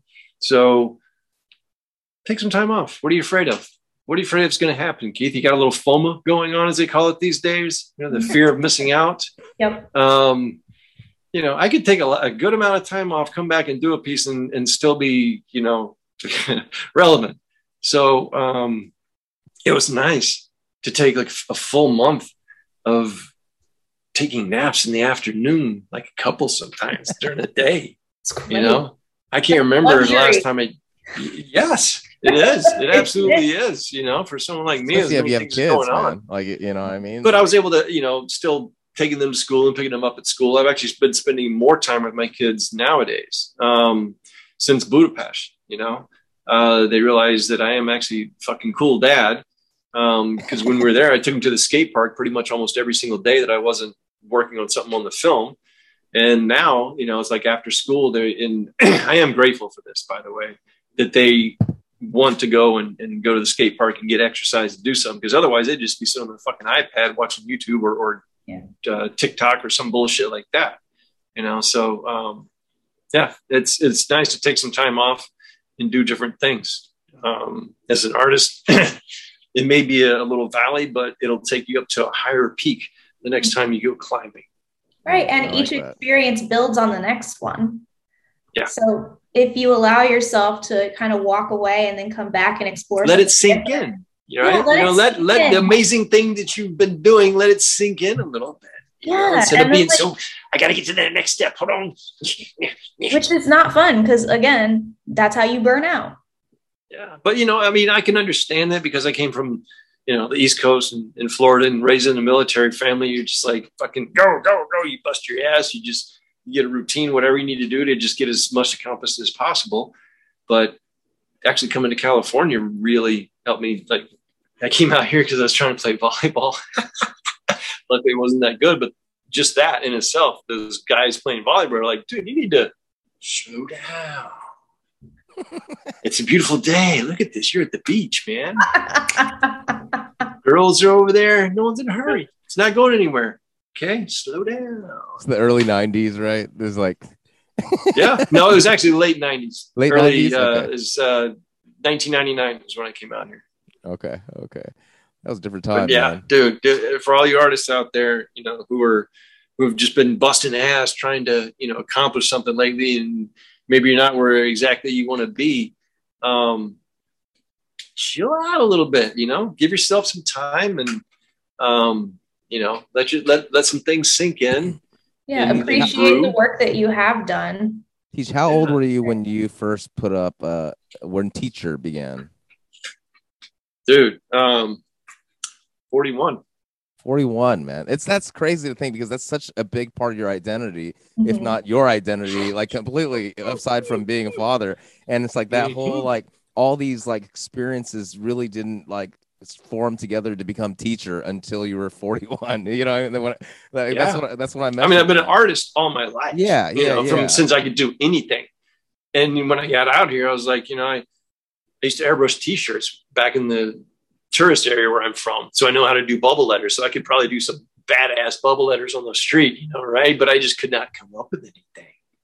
You know, I needed to chill. I needed to try something different, and uh, you know, luckily I was able to um, not having a family or kids or anything up until I was, you know, 38 years old. That helped a ton too. I was Oh, man, I- selfish I- enough to give myself plenty of time to notice what kind of things I was going through and, and, and to develop and to let myself go through, you know, running out of money several times and living in different places. Um, you know, I've, I've done so many different things that, it, and all those things, you know, just like uh, truth, you know, it really helps to make up uh, who you are and what kind of story you can tell. yeah. I, I love it just because like for for truth i mean like your story like i said it's just like it, it's it's very authentic like y- y- the movie even though you're you're acting as like a character you know i mean it's still like so like real like you know what i mean? Thank and it's like when we were like doing the last podcast it was like you're in a sense you're still like developing this like persona and idea still and to actually see it out it's like a finished piece of work like you, you know what i mean like i don't know it's just like such a It's just it- proud parents, you know what I mean? Thanks, guys. The Thanks. daddies are happy with you. we're laying on thing because you know what it's just like we uh, i'm sure like the amount of just like you said the stress and everything and uh to, to put something out like that and to, to finish it too like you know how many people like they start off with an idea it's like a seed and then it grows little and then like oh you water it and then you, you know it never gets finished you, you know what i mean and for you to be able to like want to maybe turn this into something bigger. It's just like it's just super dope. Well, to see it especially something like this. Most people don't understand how much time and effort and perseverance it takes to go from point A to point Z in just making a, a, a you know a short film. Right. Um, so, do you have any ideas of what you want to write on next? Oh, well, there's one that I've been working on for a while that I still haven't gotten like I don't think I'm ready to tell that story quite yet. So that one's on the back burner, but I'm working on something that's based off the short. Nice. Oh, But it's not going to be the, the the relationship that you think it's going to be. Can I ask you when you, when you were experiencing that little smile has got me kind of uh, curious here. What's she going to write about? I don't know. when you were The, uh, of the other story, I'm sorry, James, the other story you're talking about that you feel like you're not ready to write yet.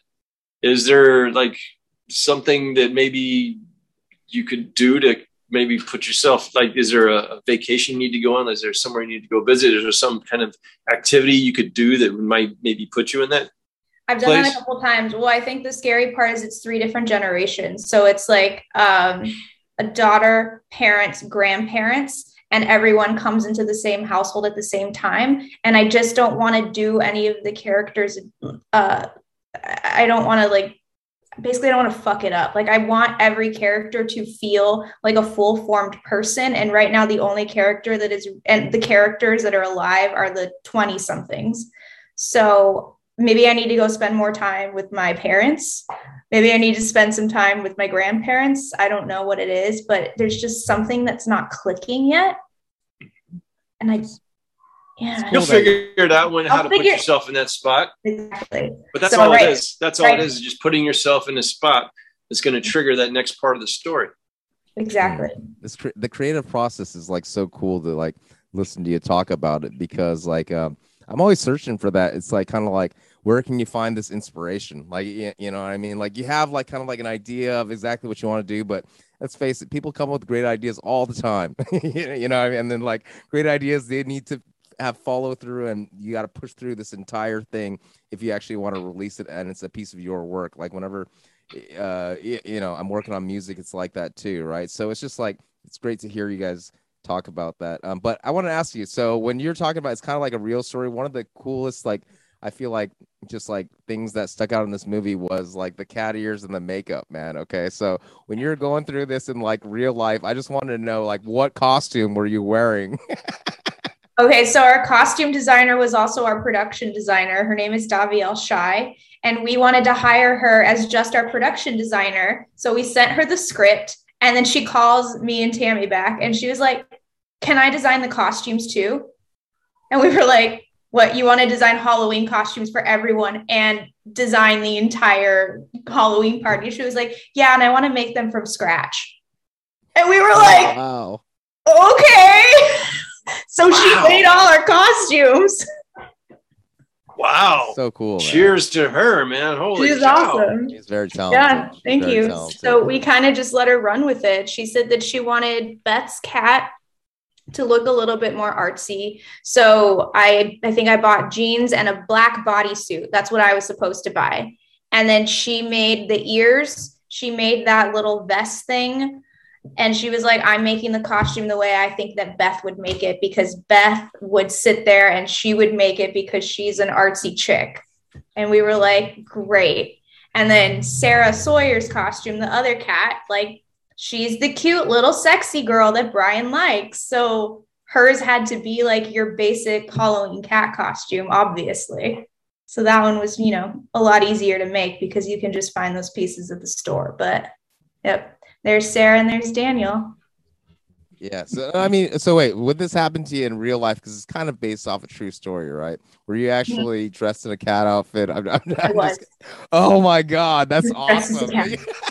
He was not dressed as a fireman though, but I was Okay, dressed okay. as a cat. I wrote Okay. the fireman because I thought that would be funny, and it's like no, a it's great. It's okay, good. Yeah, like a couple's love it. costume that he wouldn't recognize as a couple's costume, right? Sorry, y'all. Boys are stupid. I said boys. it's all right. I'm you know we are stupid. It's okay though. Like it, Sometimes. Oh, Teach, teacher's are a to man, admit dude. that. Like you know, what I mean, like that's different. But yeah, no, we're definitely not kidding. But no, Most just- of the time. Sometimes when you took them to film at um the uh your your kind of like uh graffiti street art shots, you know what I mean? It was so where what where did you take them to film? Um, we went to Santee Public Gallery in Santee Ah. Alley.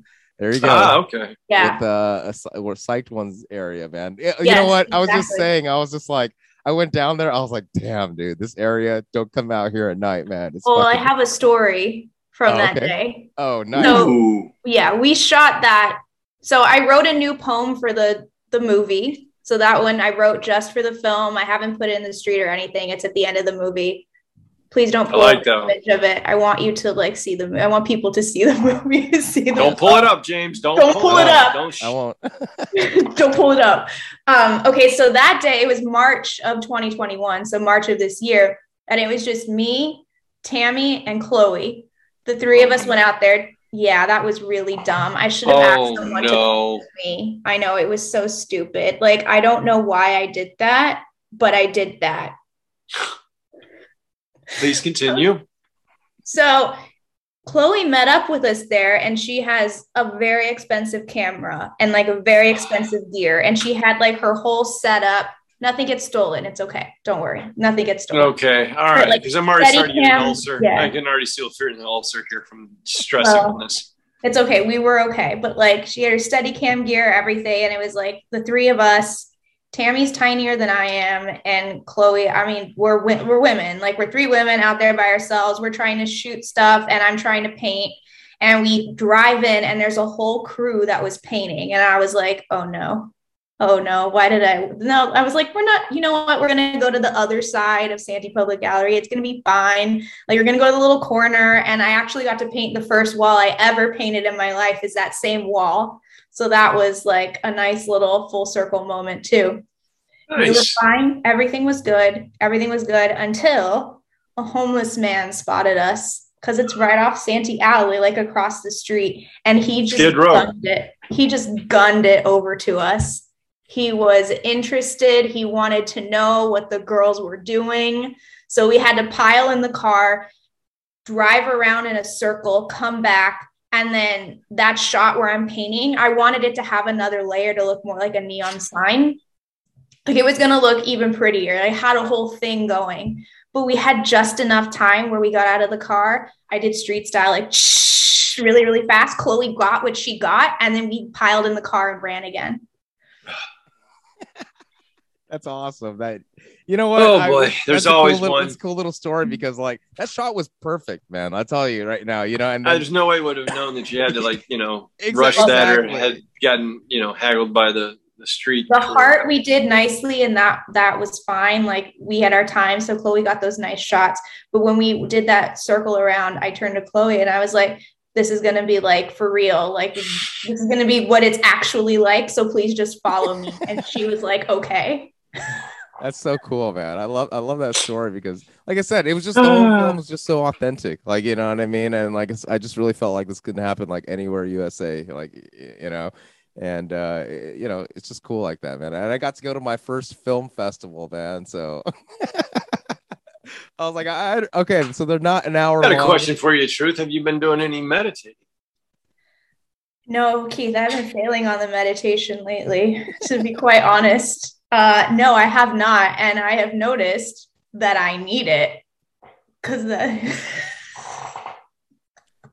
Hey, you know, it's it's easier to say you're going to get it done than actually doing it. You know what I mean? That's No, it would have been It's, smart uh, because if I had done it today, and then I could have just been like, "Yeah, I'm doing it all the time. Teach, doing it all the time." well, you also know that I can't lie. yeah, you're the, your name's That's Truth. truth, yeah. So Worse. You know what? I've been thinking about this. Dude. Meditation's kind of like a, it's like a strong word a lot of times. You know what I mean? And I was, I did a, uh, somebody else's podcast, Mitchell's podcast, and he asked me a question. It's like, how do you get into your flow state actually? And I felt like that was so like such an interesting question because like it can be anything that you know. It doesn't particularly say meditation. You think of you know lotus position, you know, hum, like that kind of stuff. But that's not meditation for everybody. Meditation doesn't ha- could be like your eyes open too, right? You know, everybody has their like kind of like ritual that they get into to get into their flow state. So I, I just thought that was like a cool like alternate alternate like uh y- you know what I mean like kind of like way to think about meditation too y- you know so Well, I- Well, in the way that I showed, um, Yeah. I showed truth, the transcendental meditation, which Oh, is the okay. simplest of them all. You know what I mean? Mm. You can just sit anywhere, you know, as long as you're not, you know, laying your head back or laying down, as long as you're sitting up straight.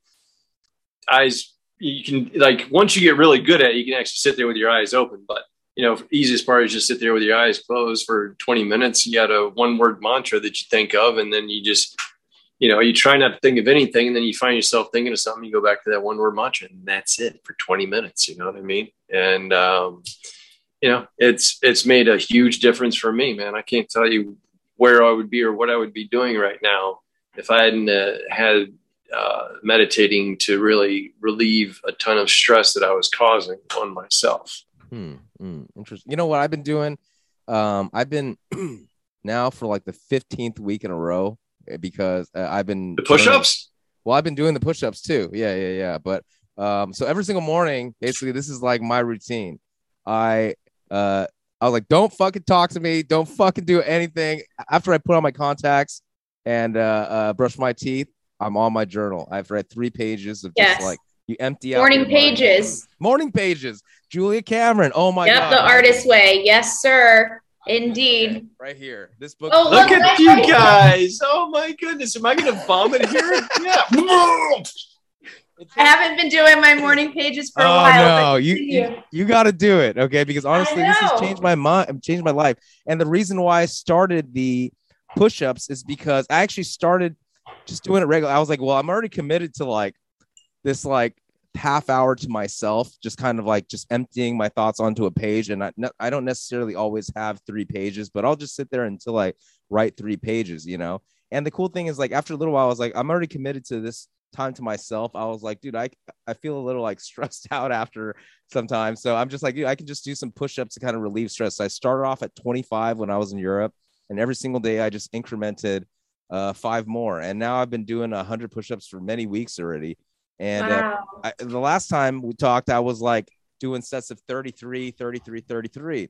But now my progress is I can do 50 twice in a row. You know what I'm saying? So it's like these small increments that I've just been, Dude, and it's all That's because of really the morning good. pages, man. It's you don't need to my- do more than that.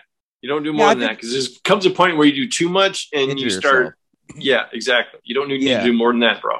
I just figure I'm like, if I'm a Amanda does 400 man- push-ups every morning. but even even the buffest guy, like 100 push-ups in a row, is still like a challenge. Dude. You, you know what I mean? Yeah, it is. Apparently, Absolutely. if you uh, can do 100 push-ups or four over 40 push-ups, you have like uh, a lower chance of d- getting heart disease and all that stuff. Yeah. So I was just like, dude, this is even in jail, you can do push-ups, man. Like, you know, I mean? so Yeah. that's it's just a habit I've started. And dude, I highly recommend the morning page. I th- feel like it's awesome that you've been doing that. It's just so simple, right? Just journaling three pages, but it'll straight up like change your life, man. Like, I don't Depends know. on what's going on in your life, dude. You know what I mean? Like, if you have uh, a wife and kids, which, in, especially twins, there's factors that become like out of your control. the book talks about this. Yeah, No, just she does. because- Julia Cameron talks about this in her book, and she says that everything you write you write down every day, and if there's something that pops up over and over and over, those are the areas that like you need to focus on or whatever. It- it- I just loved it because like I didn't know about this book, and my one of my music production partners said, "Hey, I want to do this book. Can you, you want to you want to do it with me?" And I was like, "Sure." And to be honest, like I I went consistent twelve weeks, didn't stop. I think he stopped. you know what I mean? But Good for but- you for making it through. It's really hard to make it through all I mean, week. this is one for me. I'm just I only skipped morning pages one day because I was super hungover from partying, and after that, I did not. I felt like shit because I was like, dude, I'm such a bitch. I can't even write fucking three pages. Like, I'm very hard on myself, man. Like, you, know, what I mean, so I was like, all right, I'm not gonna let I'm not gonna let myself bitch at myself all fucking day again, dude. So I'm just like not gonna skip it. So, but my thing, you're right though, Teach. Like the time that involves, like, if I have friends crash on my place for a party, I was like, dude, don't fucking talk to me until I finish my fucking morning pages, man. Okay. Because once I do some shit that I really, really don't want to do in the morning, I'm like, dude, I can be in my flow state. And I'm like, I've already accomplished like a lot. And uh, now, whatever you throw at me, I'm like, all right, well, I already did 100 push ups today. So that was way tougher than whatever I need to fucking deal with, like right at this moment, you know? And so I don't Dude, know. it's, it's part of taking care of yourself the better care you take of yourself, the better care you can take of everything. around you because if you can't take care of yourself first, how do you expect to help anybody else? You got to help you first. Yeah, and also the First crazy the thing is like I went through the whole book, and I'm one of these people that if I like if I'm gonna do this, I'm gonna do this fucking cover to cover, dude. So I didn't read until the actual. ve- I'm a psycho like that, yeah. but I love at that the very, very, I very understand end- that. At the very, I very Nothing end, wrong with it. Nothing in the wrong with it at appendix all. page uh, she just briefly mentions like she talks about these directors that she used to work with that had these blocks and then at the very very like appendix not even part of the book she's like oh by the way uh, my ex my ex husband was Martin Scorsese and the artist I, the director I was talking about that was blocked was Steven Spielberg you know what I mean I was just like wait what Whoa. it changed my whole thing I was just like no wonder this chick is like Badass. badass. You, you know what I mean? So, anyways, I mean, I've already I've been talking about this book a lot. I don't, you know, you know what I mean? It's just changed my life. No, man. I will back you up. I've done it twice. It's great. I did it again in 2020 with a group of people. Um, it, it, it was great both times. I think the first time I did it was like the best thing I'd ever done, and it was really hard. Um, I learned a lot about myself in the process, and I'm really grateful to it. So, if anyone's interested about in the artist way, I recommend finding a group and doing it. You can go on Facebook, look up groups. There are Yeah, always that's, groups. that's a good idea. Yeah. For me, it was just like it was like so many like I would think like, oh, I'm too old, uh, giving myself so many excuses, and then it's like this book was literally just like, hey, bitch, like I already have the fucking like answer to all your doubts, and it just laid it out so perfectly. yeah, this is how I talk to myself, Teach, in my mind. You know, you know, I'm like, Makes oh my- sense to me, man. No problem I there. mean, my brain is very similar. So I Yeah, get me you. too. Yeah. Thank God. You know, I mean, but You're no, not Such a little alone, James. bitch. Not alone. Little You know what, bitch is though? all you are. You need a little pity party? Oh, you need a little pity party? Is that what you need, huh? Oh. Yeah, seriously, You're gonna cry about it? You, you fucking gonna cry? Seriously, why don't you sit there and suck your fucking thumb, dude? Like, I'll say that shit to myself. Like, I can't even stop. You know, what I mean, but hey, this is actually a uh, uh, example of synchronicity that I'm talking about the book, and then actually, like, you're talking about the book, which is something that she talks about a lot, like synchronicity. How it's kind of like sometimes you need to jump and the net will appear. Like, you, you know Mhm. what I mean? It seems like really scary. Manifesting, Yeah, big part of it. Yeah. you know what I mean? Because it's like if you don't take those actions, and you're just kind of like stuck on this ledge a lot of times. You know what I mean? But anyways, man, I see how passionate I am about it because it's like it's just so. It's all good stuff. Do you want a Whoa. weird synchronicity, James? Yes. Okay. So the first time I did the book was right before I started putting my art in the streets, like literally right before, because I was in a horrible rut. I was in a horrible rut. I didn't feel like I was good at anything or I wasn't making headway in any facet of my career. And like I said, I was a good writer, but I wasn't, you know, putting anything out. And I liked to do this. So then I just gave myself the challenge one night because I'd been doing my pages and working with the group and doing my pages. I sat down and I like wrote a ton of my first poems. And then because she's always like, jump in the net will appear, you think you get like a crazy idea. It might not be that crazy. And like this, the street art was kind of my crazy idea. Like I never thought that I could do that. I'd seen it and I kind of talked about it with some friends and they all thought I was insane because they didn't understand it. And then I just started doing it and then the net appeared and I was like, what is happening? But I love it.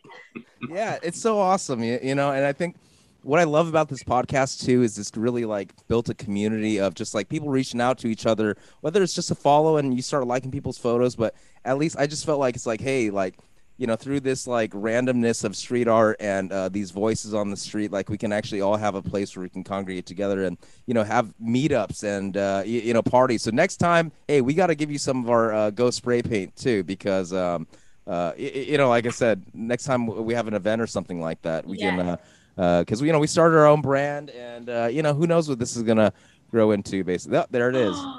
Y'all, that's so Well, this is this is my that's your on here, sticker, but, yeah. still, you. I mean, you've been talking This about concept, this project right? for so long. This is amazing. I get to see it.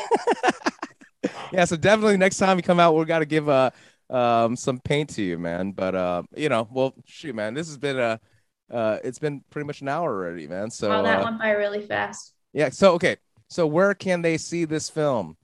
Yes. Okay. So it's called Spell It Out in Neon, and it is playing this Saturday, November 6th at 8 p.m. at the Laemmle NoHo 7. You can follow us on social media at Spell It Out in Neon on Instagram, Facebook, and Twitter. On Twitter, there's only one N in and neon. If someone stole it, whatever. So like I had to use one N. And or you can follow Truth on Spell It Out in Neon, Truth Instagram, TRU underscore TH period underscore, and on my personal page, Samantha Belen Lester. There is a link and it has all of our virtual screenings where you can find us, our trailer and in person screening links. Awesome. And you know, we awesome. Look, you're gonna be a big movie star. Just don't forget, you know. don't forget, you Writer. know. Uh, Well, Writer. yeah, a little bit of that. And whatever the hell that she too. wants to do. Filmmaker, I want to do all of the things. You know, just Right? don't There you forget that. You know, a little, a little uh, show called Paint the Town Podcast. Uh, you know, You know, I'm so happy to be here today. And I'm so sorry I didn't make it out to the party the other night. Oh no, no, no. We're gonna have more, and then uh, you know, we'll definitely like people want to meet you too. You, you know what I mean? So, uh, you know, like I said, we're we're all big one big click, and I'm happy. To, we're happy to have you back on and catch up with you. So, uh, uh, follow, spell it out in neon, and what that's that's the one you want people to go to, right? You'll find everything there, right? It's on everything, but sure. We're talking about the film. Spell it out in neon or truth. All of it, whatever. They all you'll- link to each other. Yeah, It's what you have to do these days. I know, right? It's like you can uh, you'll find it somewhere. Just and go down to the next thing and push on that. There you go. Yeah, exactly. it. There you go. That's- then you go to the all. trailer, and then I've got a link to the tickets there, and then it takes you back to the Instagram. You know, and uh, you know, shout out to your director, uh, Tammy. I mean, she was I met her, uh, producer. She, she was really really nice too. You know, and he's uh, awesome. you know, she did great. So uh, appreciate uh, Truth for coming back on. Um, and uh, yeah, you know, we'll see you soon, and keep us updated on whatever you're doing. Okay. Same to y'all. Thank Awesome. you. Thanks again for being here, sweetie. Well, No thank you for having me. It's so nice to be back chatting with you. All right, we'll talk to you soon. Okay. All right. Audience, uh, follow us at PTTP Show. Um, leave us a review on iTunes. Love you guys. Take care and peace. Peace. Bye. West Coast. And